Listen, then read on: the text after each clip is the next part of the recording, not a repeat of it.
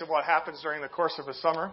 But uh, we are in a series in the first three chapters of the book of Revelation, which is the last book of Scripture. It's also the last recorded words of Jesus to the church. That means you and me. We're in church today, right? But the church was those who were followers of Jesus Christ. And if you've not been with us for the prior three times that we've talked on um, uh, the book of Revelation, the first three chapters, the Apostle John, one of the last remaining apostles of Jesus Christ, was on an island called Patmos in the Aegean Sea. And he was there because he was being punished for the faith, being a follower of Jesus. And it says in Revelation 2 that on the Lord's day, he says he was taken up in the Spirit. And he heard behind him a loud voice like a trumpet that said, Write on a scroll what you see and send it to the seven churches to Ephesus, to Smyrna, to Pergamum, to Thyatira, to Sardis, to Philadelphia, and to Laodicea. And then John says he turned around to hear the voice that was speaking to me to him, and having turned, he saw seven golden lampstands, and in the middle of the lampstands was one standing like a son of man. He was clothed in a robe reaching down to his feet. He was girded across his chest with a golden sash. And his head and his hair were white like wool. And his eyes were like blazing fire. And his feet were like bronze glowing in a furnace. And his voice was like the sound of rushing waters. And in his right hand he held seven stars, and out of his mouth came a sharp two edged sword, and his face was like the sun shining in all of its brilliance. What would you do if you had seen that? Well, John said he fell flat. Jesus laid his hand on him for that's who it was, the one who was walking among the lampstands. It was Jesus Christ himself appearing to John on the island of Patmos to reveal to him a word that needed to be spoken to you and I. Not just in the churches then, but the churches today. And Jesus laid his hand on him and said, Do not be afraid. I am the first and last. I was dead, and behold, I'm alive forevermore, and I hold the keys to death and Hades. And then he said, Write this down. Now, I'm sort of myself coming and going in this series a little bit as there's other responsibilities and, and other things we've been speaking on. And I was sort of jacked to get back into these words of Jesus again this week. And I thought to myself, well, are you guys excited about getting back into the words of Jesus?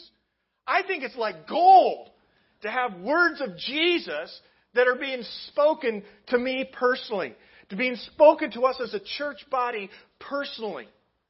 There's a lot of words that are spoken. Spoken by friends, spoken by family, spoken by co-workers, spoken by politicians, spoken by commercials. But we get the words of Jesus to cherish. Except what we're going to find out today is that the words of Jesus are not always fun words to cherish. Many times the words of Jesus are a hard word to us.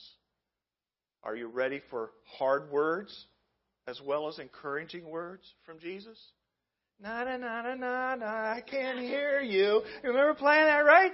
And sometimes I think that's the way Christians are. We're like, oh yeah, we're all happy-go-lucky, oh blessings. And then Jesus takes a little turn to speak to us, a, a strong words. We're like, ah, no, no, I can't hear you. I want you to hear the voice of Jesus speaking to you and me as individuals, to our families, and to us as a church family. Right here at the end of June. God has a word for us. Will you pray with me? Lord, today we do invite not your presence, for we know wherever two or three are gathered in your name that you are here. But we invite you to come and dig out our ears and encourage us as well as speak to us directly. Lord, I'm mindful in a morning like this, each of us come from different paths. There's different crises going on. There's different opportunities going on amongst everybody that's seated here. And not only those who are able to join us today, but those who are part of our body that are out traveling or doing other kinds of opportunity things. Lord, may you be the one who speaks to us, and may our life be invested in who you are. And may all things that we have flow from your throne. In your name we pray. Amen. So, we talked about Ephesus. We talked about Smyrna. Today we're going to talk about Pergamos or Pergamum. Same thing.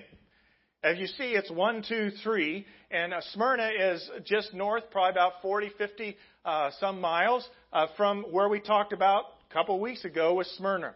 And Pergamos was a pretty important kind of place. And we're going to see here why. Now, when we go to the scripture, a lot of times, and I've done it for the first two churches, I pull out um, pictures of what these cities look like today ruins, or even if they're uh, an alive city. Ephesus was only ruins, right? Ephesus does not exist as uh, a city that's lived in today. Smyrna uh, does. It goes by another name, but it's a thriving city of millions of people in Turkey. All right? But for Pergamos, it's another one of those cities that's there's a new city that's there, but it's down in the valley. But Pergamos proper was up on top of a hill. And instead of showing you ruins, I thought I'd show you a depiction of what they thought Pergamus looked like in the day that this letter was written to them. Pergamus was a thriving political hub. It was not a hub of uh, commerce. Um, it wasn't a societal hub necessarily like the other two cities we looked at, but it was a political center, a base of operations. And so in Revelation 2:12, these are the words Jesus said to John on the island of Patmos. Write this down. To the angel of the church of Pergamum, write. And so when John heard these words, it wasn't like, man, I've never been there before. I wonder what that place looks like. I'm pretty sure John had been around to many of these places because they were all centrally located, and he himself had been sort of the bishop or the pastor of Ephesus. And so when you thought of Pergamum, you thought, oh, that's that city that's way up on a hill. And Pergus, Pergamum actually means um, exalted, high, lifted up. All right? And it was a, a, a mountain peak, if you will, that was a thousand feet above the valley. And it went straight up on every side except one side. In that side, you had a meandering kind of road you could make your way up to, but it was easy to fortify.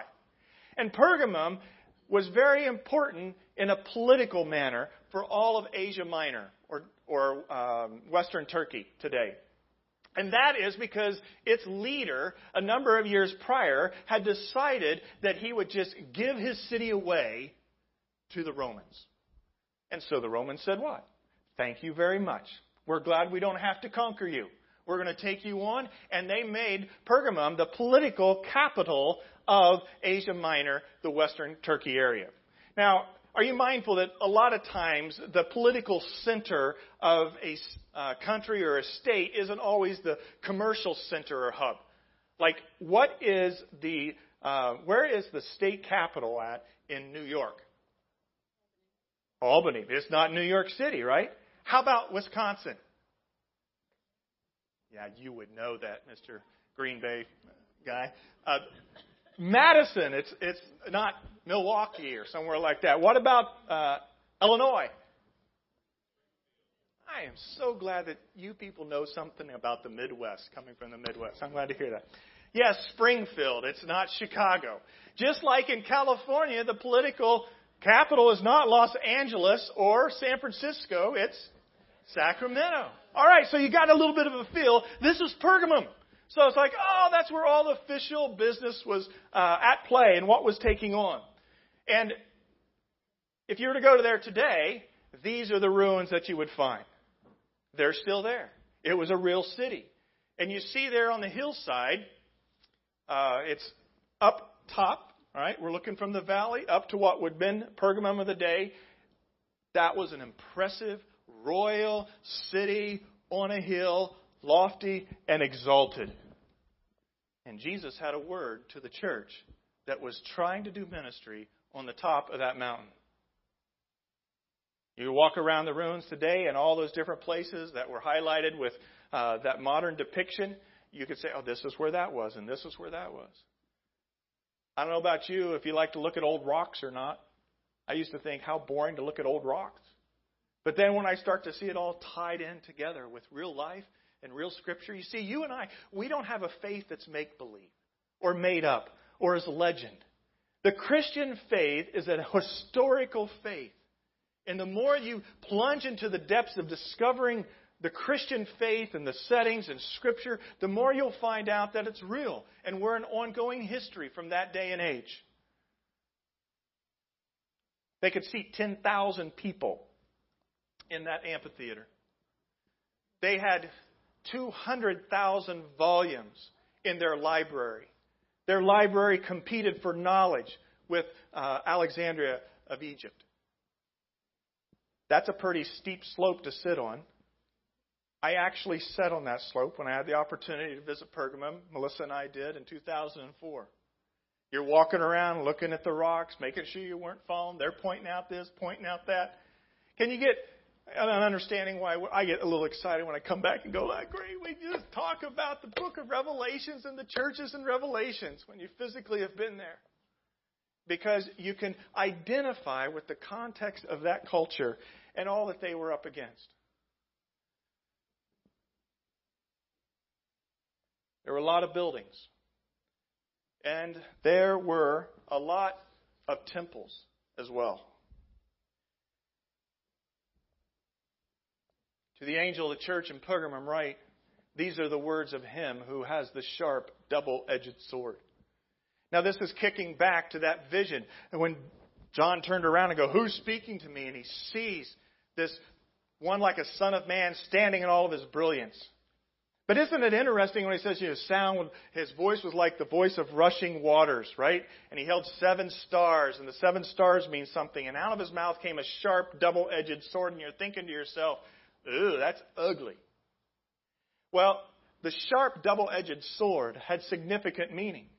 And here to the church of Pergamum, the angel of the church is to have an understanding of this, is that the words of him who is now speaking to you are sharp, and it's a double edged sword. You see, in the Roman world, he who wielded the sword had the power. They didn't have, you know, gun debates back then, right? They didn't have guns, right? They had swords.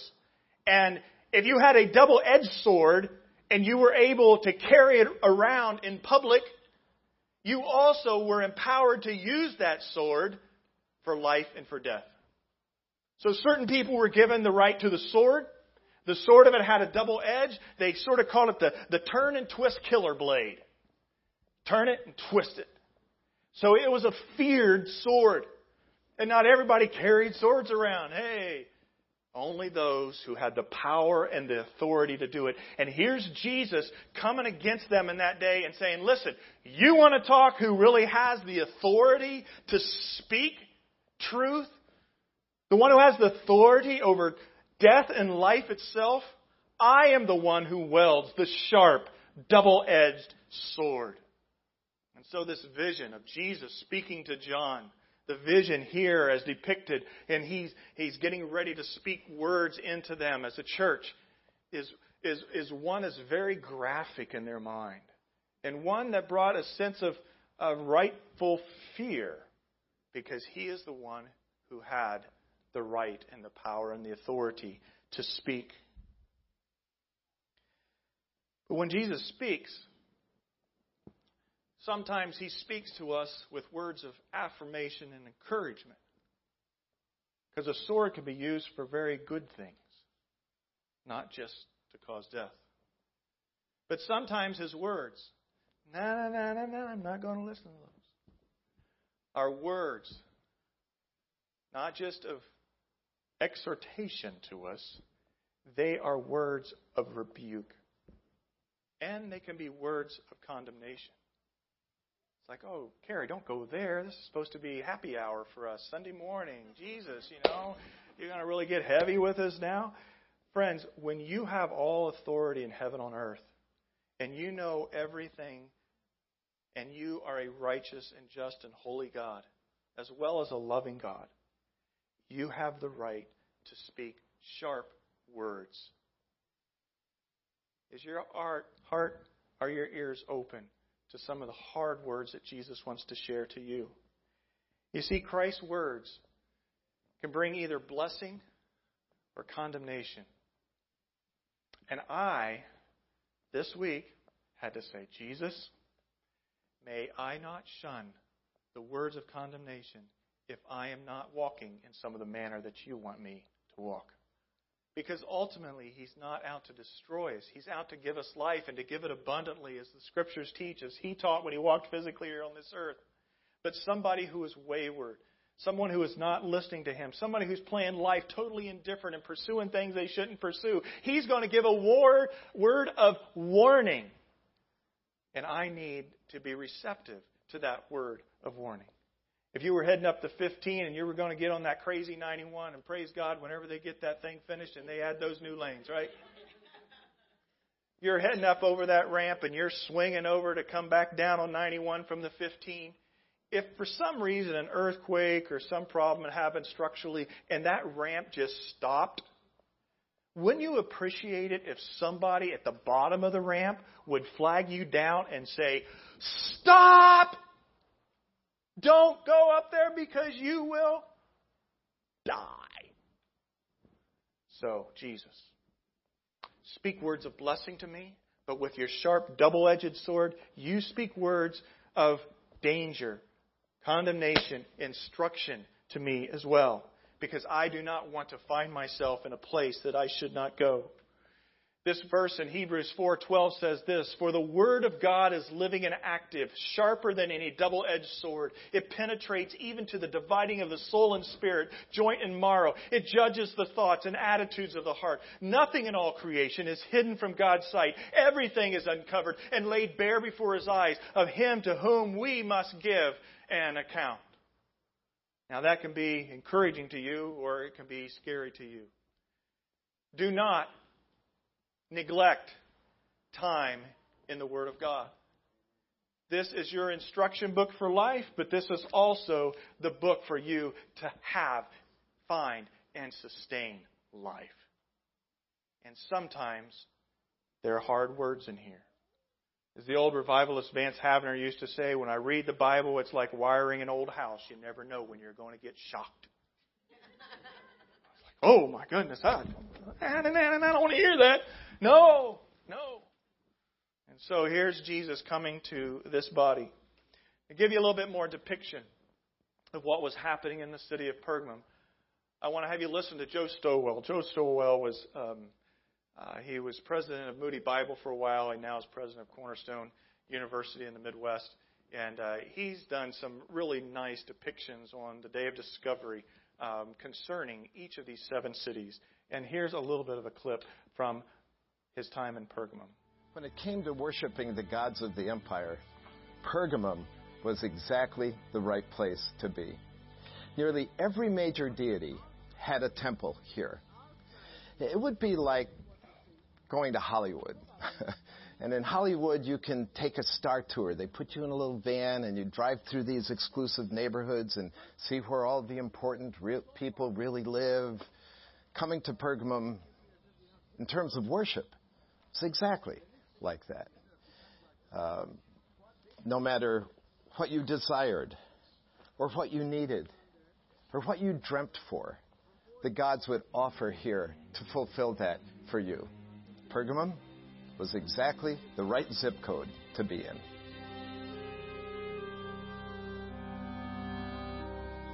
The array of gods and goddesses in this town was impressive. Uh, right over this hill here, still existing, is the ancient altar to Zeus. Zeus was the king of Mount Olympus, where all the gods and goddesses dwelt. Uh, so he was the king of kings. Uh, Zeus was the god of the sky, of lightning and thunder, and would use lightning against his enemies. It's said that he consorted with mortals and gods and goddesses. Well, if you needed something done, that was the place to go. He had all the power. But maybe you came to Pergamum for pleasure. Then why not go to the temple of Dionysus? Uh, he was the god of wine and revelry. You would go there and participate in the festivities, get drunk with everyone else, participate in the orgies. Sometimes the frenzy was so, so strong that it would end up in the taking of human life. Going to that temple was like what happens in Vegas stays in Vegas, or going to New Orleans for the Mardi Gras. But if you're in need of food, need of a good crop, then you want to go to the temple of the goddess of Demeter. She was the one who could guarantee you food on your table and a wonderful crop at the end of the season. Maybe you're sick. Then here in Pergamum was the temple to Asclepius, the god of healing. It was one of the major spots for healing in the world. Pilgrims came from all over to come to this temple. And in this temple, it was the snakes that did the healing. Um, the priests of the temple would often put people in a trance. They would go to sleep, and, and then they would get a vision of what was wrong with them, and they could take it to the doctor and tell the doctor, and he would try to somehow medicate it. Uh, in an even stranger ritual, they would often put the sick people in a large room at night that's pitch black and in the middle of the night, in their deep trance like sleep that had been induced on them, they would release the snakes to crawl over their bodies in a ritual of healing. Interestingly, even today, the medical symbol that we see is a rod with snakes wound around it. It dates right back to that hospital here in Pergamum. Or maybe you need wisdom. You just don't know what to do then come to the temple of Athena, the goddess of wisdom, the goddess who would understand and form great military strategies for Rome to win its wars. Or, if you wanted to affirm that Caesar was Lord of Lords, the Savior of your life, granting you safety and peace, then you would come to the temple of the imperial cult up on the top of the mountain, the temple to Trajan. This was the scene at Pergamum. And if you are a follower of Jesus Christ and you refuse to bow the knee, it was a good thing for you to hear what Jesus said at the beginning of the letter. When he said, I know the place where you dwell, where Satan's throne is.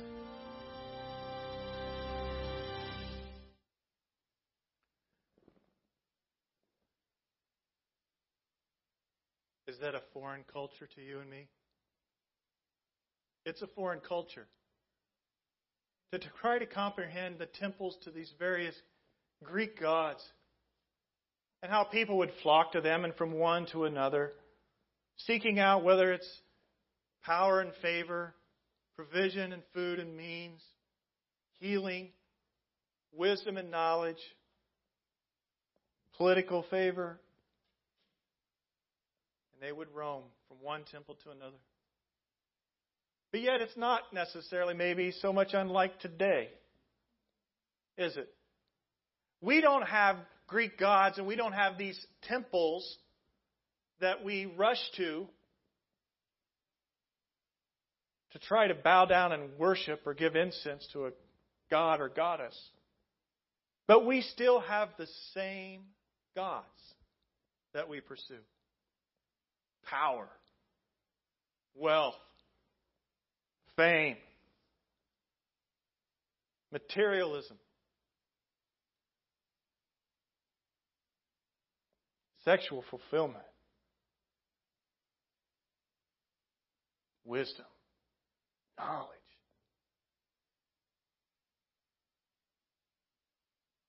We just go to groups, get involved in clubs, Go on the internet, network with the right kind of people. Satan's so predictable. He really doesn't have a lot that's new. And so you don't sit back and sort of discuss going, oh, those people in antiquity, they, they were so foolish for believing there's multiple gods. We have the same kind of things that we encounter and we're enticed to today. But I love what Jesus says. He says, I know where you live, where Satan has his throne. Yet you remain true to my name. You did not renounce your faith in me, even the days of Antipas, my faithful witness, who was put to death in our city where Satan lives. This is Jesus speaking. Maybe you don't believe that Satan exists, but Jesus did. But he knew that Satan existed not only as one of the a fallen angel that brought corruption to this earth, but he exists by being an adversary, or thwarting God's will, and that can come from ideologies as well as a being. And Jesus would say, I believe, to us, as well as he said to those who were in Pergamum, I know where you live. In other words, you don't have to cry out and go, Lord, God, this world's going crazy and nuts. Look at what's happened around us. Look at the decisions that are being made or not being made, you know, by Supreme Courts or by laws or by people in my neighborhood association. Even I, I, you know, you don't know where I live. And Jesus says, I know exactly where you live. You live where Satan has his throne. Now, for the people in Pergamum, they had a visual of this, did they not? They had a visual of this. In particular, their visual had to do with the altar of Zeus. It was quite prominent. The all powerful Zeus. And in that altar of Zeus, they would do some really sad, despicable kind of things. In fact, that Antipas guy that was mentioned, my faithful witness, the only person that's mentioned by name is a martyr, all right, in the book of Revelation. Antipas, Jesus knew him. You'll probably get to meet him if, if you're on your way to being eternally with the Lord. And Antipas would say, Yeah, it was a pretty tough day when that happened. Tradition has it that Antipas, who was bishop or pastor of Pergamum, appointed by John himself, was placed into an awkward predicament where he was supposed to declare Caesar as Lord, and he wouldn't. He would continue to stand his own. He would continue to speak truth. He would continue to toe the line, if you will, as a, a rock solid Christ follower. And so, because he didn't obey, and they wanted to set an example, they took him to the altar of Zeus, and inside there would be a, a bronze bowl that was hollow on the inside. It's disgusting to think about. It's traumatic, if you will. But they uh, would take individuals like him and place them inside of the bowl and place their head up into the neck of the bowl. And at the end of the bowl were like horns uh, where the nostrils were, and you could blow out through those nostrils and sounds would come. What they would then do was they'd light a fire underneath the individual who was in the bronze bowl and cook them to death. And as they're wailing and they're moaning, it's as if the bull would come alive and speaking through and yelling out through those nostrils, the horns. I know where you live. There's some despicable, disgusting, broken, terrible, sinful kind of things that happen around you. Antipas was true to me. The seed of Satan. The altar of Zeus, if you're to go there, is just sort of a, a dustied area, a couple trees. When they pointed it out, I'm like, that's it? Well, the reason being is in the 1800s, there's an individual who helped tear down the altar of Zeus and they hauled it off. And they took it to Berlin. You can go and see the altar of Zeus in Berlin today inside a building. That's a model in the lower left hand corner. That's the actual people sized thing. You could walk into it. I think it's closed down for a couple, three years for some renovations, but you can go there and you can see the altar to Zeus. It's interesting, they say, because this was taken and established and built there in the 1930s, I guess.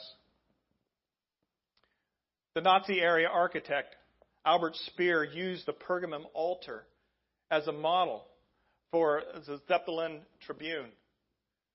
What was there? Hitler. And instead of a, an altar place with a bronze bull, that's where he would stand and give his speeches to masses of people. Tragic when you think about it, especially in light of the Holocaust and the six million Jews that were killed. I know where you live, where Satan has his throne. Yet you remain true to my name. You did not renounce your faith in me, even in the days of Antipas, my faithful witness, who was put to death in your city. I'm encouraged that Jesus knows where I live. How about you? Jesus knows your circumstances. It may not be dire circumstances like losing your very life, but it may be opposition you have in the workplace. It may be challenges you have in an educational world.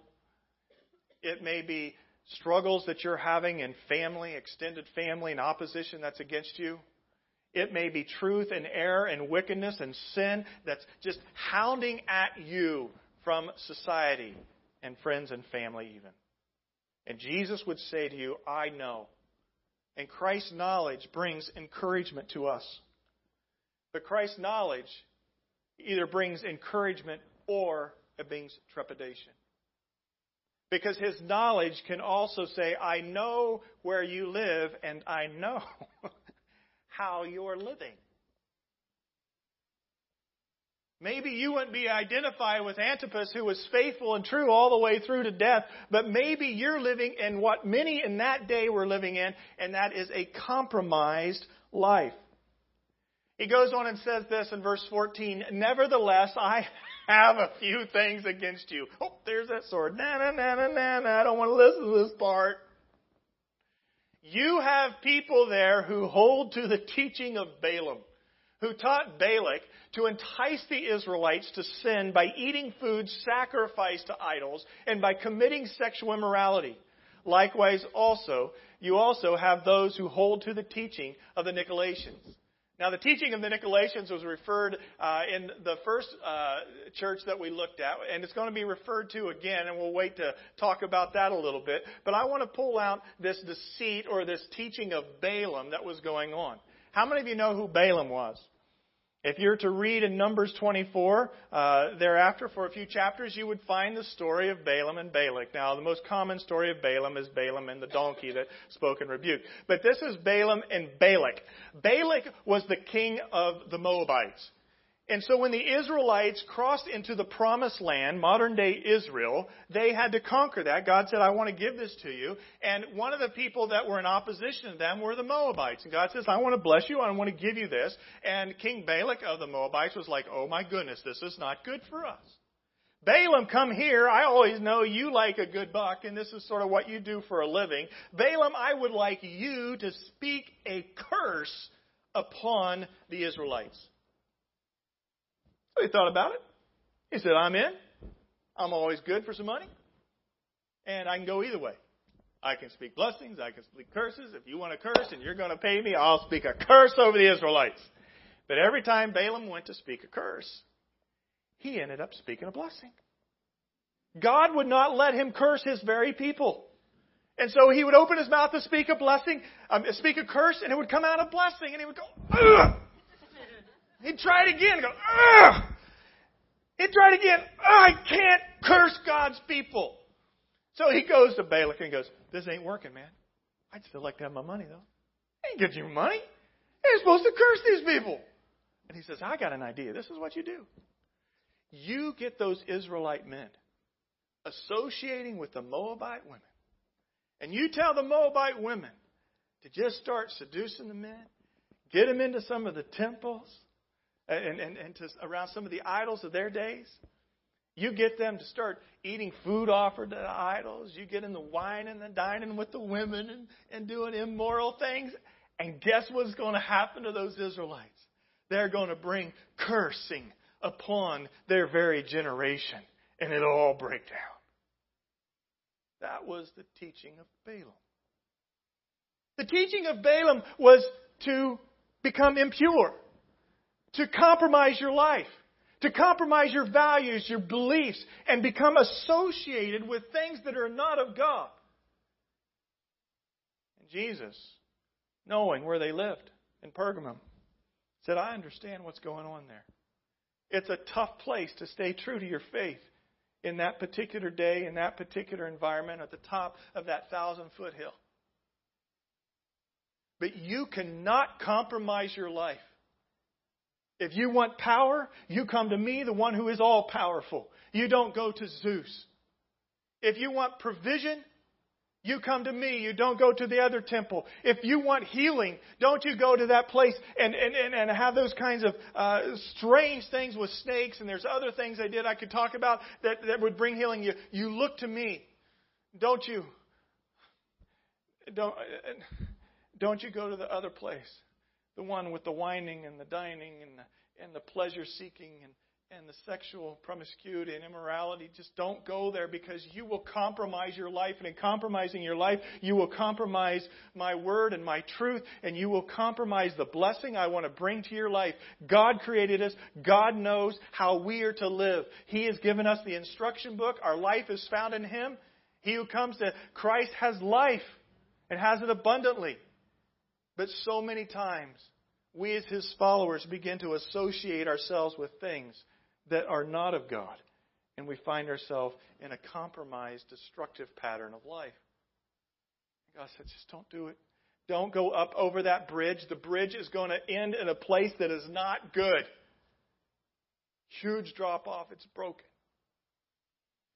And so Jesus shares these words of exhortation and condemnation, if you will, as a means of encouragement ultimately to have them to right the ship, to be able to live in a manner that's honoring to God.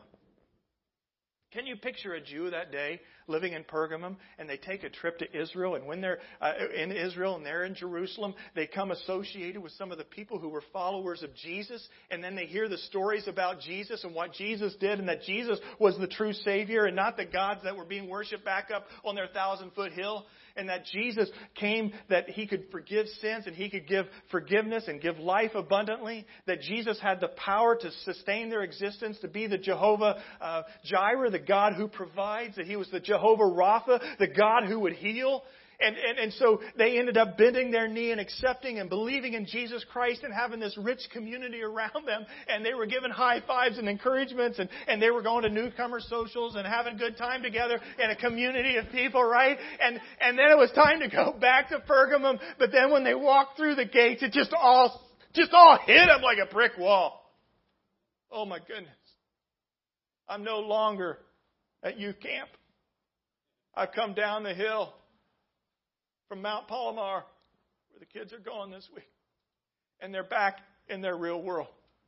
And what are you going to do? What are you going to do? It's not just students that come down from a hill from camp. It's us as men and women, adults in our world, when we come down from maybe a, a, God experience of a Sunday morning, and you're going to hit smack head on into your workplace tomorrow, smack head on into the things that confront you into businesses that, that have some unethical practices in, in uh, after parties or hang times or you know going out for drinks and, and some of the other stuff that maybe can happen even if you go away on trips or something and, and the promiscuity. You have choices to make. Are you going to stay faithful? Or are you going to compromise God's blessing in your life and all I can say to you, and it's not me speaking to you, it's the one who with the sharp two-edged sword speaks to you this morning, and he says, don't go there. Do not be enticed by the sin and the teaching of Balaam, that you can find all this and more too in the things of the world. And I'm not saying you need to live in a, a legalistic, or sometimes it happens with Christians, trivialistic kind of way. God has given us all things to richly enjoy, but He gives us parameters and boundaries. He calls certain things sin and certain things blessings for a reason. And we have to stay within those confines for us to find real freedom. Freedom does not come from lawlessness. It comes by staying true to the one who gave the law for all the world. And you and I we better be diligent because this society in which we live is becoming more and more like a Pergamum.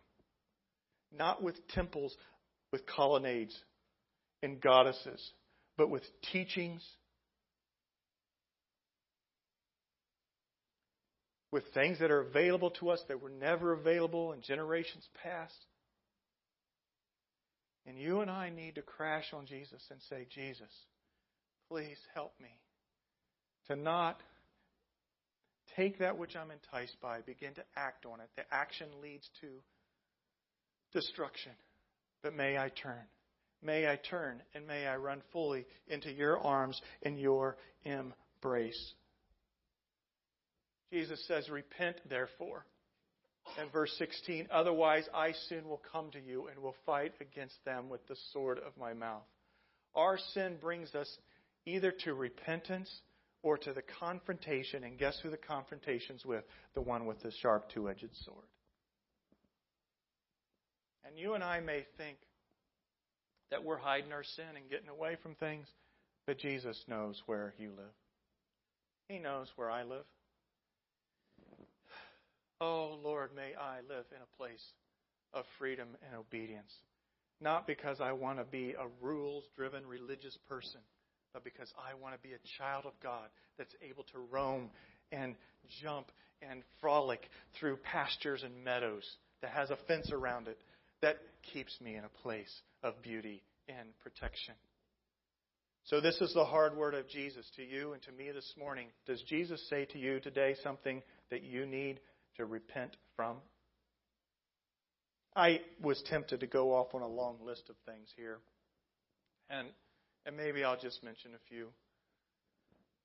Do you, do you know that the Scripture teaches that it's not good to hoard things, to be greedy, to pursue materialistic ends? The love of money is the root of all kinds of evil. Not money itself, but the love of money. Do you know that the scripture teaches that it's immoral to have sex outside of the marriage bond that you're in? That is wrong. It's immoral to have sexual relations before you're married. Scripture also teaches, and I know we get bombarded a lot by the whole uh, gender identification and, and uh, the LGBT agenda and those kinds of things. But Scripture has specific words to say. And are we like, oh, well, it's sort of things change through culture? Truth does not change. Do you know that it's unethical to um, mess with the balances of the scales in business? they would do that. They would slight to one side way more. How does that work out in, in your work environment where you're tempted to, well, just weigh the scales here a little bit more my direction? I'll send you back to the Word. We have to hear truth.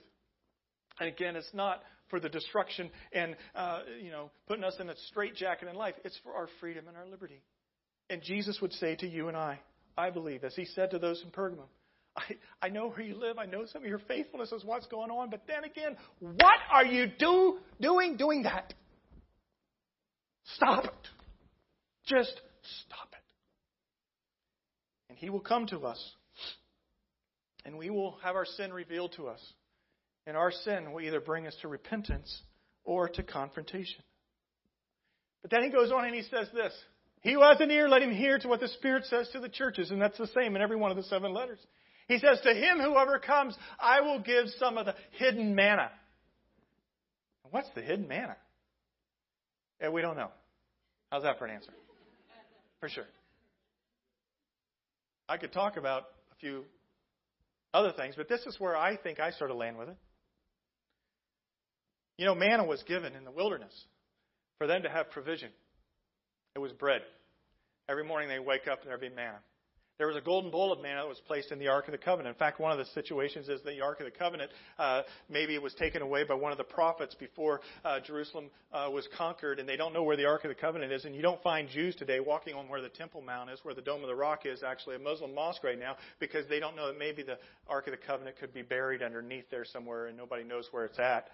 And there's manna and the golden bowl of manna is in the Ark of the Covenant, so that would be hidden manna, maybe. I don't know. I think the hidden manna has to refer to Jesus Christ. And the reason I think it has to refer to Jesus Christ is because of John 6:47 says this, Jesus himself, I tell you the truth, anyone who believes has eternal life. Yes, I am the bread of life. Your ancestors ate manna in the wilderness, but they all died. Anyone who eats the bread from heaven, however, will never die. I am the living bread that came down from heaven. Anyone who eats this bread will live forever, and this bread which I will offer so the world may live is my flesh. I believe the hidden manna is Christ Himself, and I will give you the hidden manna. I am the bread of life. And as the bread of life, I will sustain you. I will not only give life to you, but I will give you hope. I will give you inspiration. I will give you encouragement. Why are you doing those things? Come over here to me and eat of this manna. Eat of my life and who I am, and my provision will give you bountiful things will give you strength and confidence and provision and wholeness and uh, knowledge. You are going to the wrong wells. Come to me. To him who overcomes, I will give you the hidden manna. And then he says, I will also give him a white stone with a name written on it, known only to him who receives it. Now, what's that mean? We don't know. We don't know. But there's some things we can speculate with here again. When they had a court of justice, the people that sat in the jury, they had two stones. They had a black stone and they had a white stone.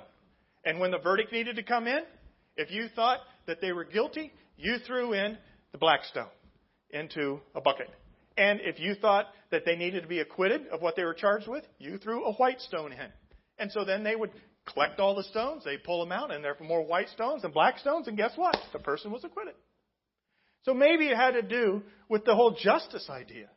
There is a white stone with a new name written on it. Or it was said that if you needed a ticket to get into the movie theater, oh, they didn't have movie theaters, they had other kinds of theaters, other kinds of regal things that you could be a part of. You received a slate of marble, which is white. And in that marble was etched your name. And so when you walked up to get in, they would say, Ticket, please. And you'd pull out your white stone, and your name was written on that white stone. They also had stones that they put around their neck, some people did, for what they hoped would give them protection to fight off evil spirits, whatever it may be. And so you can speculate as to what the white stone is. I think the white stone mean that Jesus grants full pardon, full access, and full safety for your life.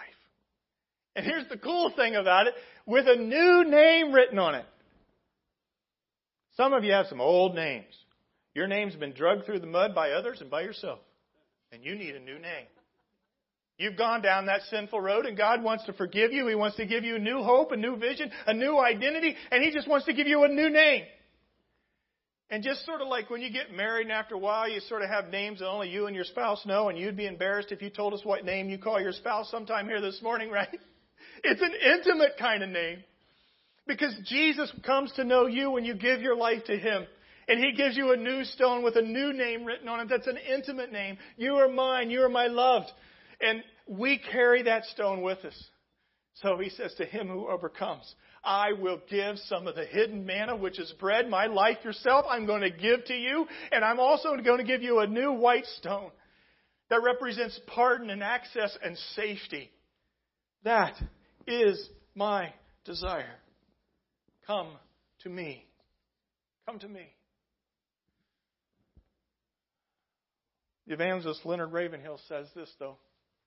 I studied a lot after Leonard Ravenhill. He's got a volume book. This guy was an on fire, what's called a revivalist. All right? And I could point you to some of his books if you want to read. He passed on. I actually called him before he died.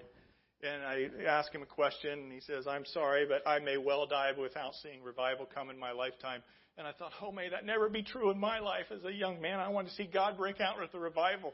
But here's a quote from the evangelist Leonard Ravenhill. He says, The world has lost the power to blush over its sin. Isn't that true? Every day in the news.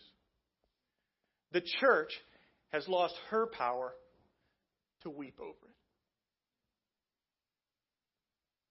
Do you weep over the sin of the church? Maybe our witness isn't vibrant because those of us who are part of the church, not just this church, but all churches that proclaim Jesus Christ, we've adhered to the teaching of Balaam and we have lost our way. Where are you at today? Are you a steadfast Christ follower?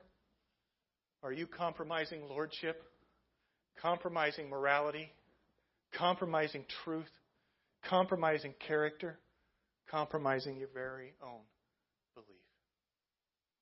Thankfully, today, friends, the words of Jesus bring best. I know where you live, yet you remain true to my name. You did not renounce your faith. In me. Will you pray with me? Father, here this morning, I don't know how you want to take your sharp double edged sword and cut us to the very quick. But Lord, I would pray that in a loving, caring way, leading us to redemption, to pardon, to acceptance, and to safety, that you would speak to us a word if we are living in sin and we need to walk clear. Lord, for those who have never come into relationship with you, may they understand that you have provided forgiveness for their sins by dying on a cross, being raised from the grave, and that their sins can be forgiven past, present, and future if they will only turn to you. Lord, may they turn to you and become a follower of yours this day. Lord, for those of us who have been a follower of yours and maybe we've strayed and we've begun to compromise in teachings and other kinds of erroneous errors that society brings our way or even our own marketplace does, Lord, may we repent of those things you're speaking to us about. And may we return to you. Lord, we thank you that you've written our name on a white stone. Lord, may we be endeared to you. And may that perfect love that you give us cast down any fear we have of returning to you. Lord, bless your people here this hour. In your name we pray.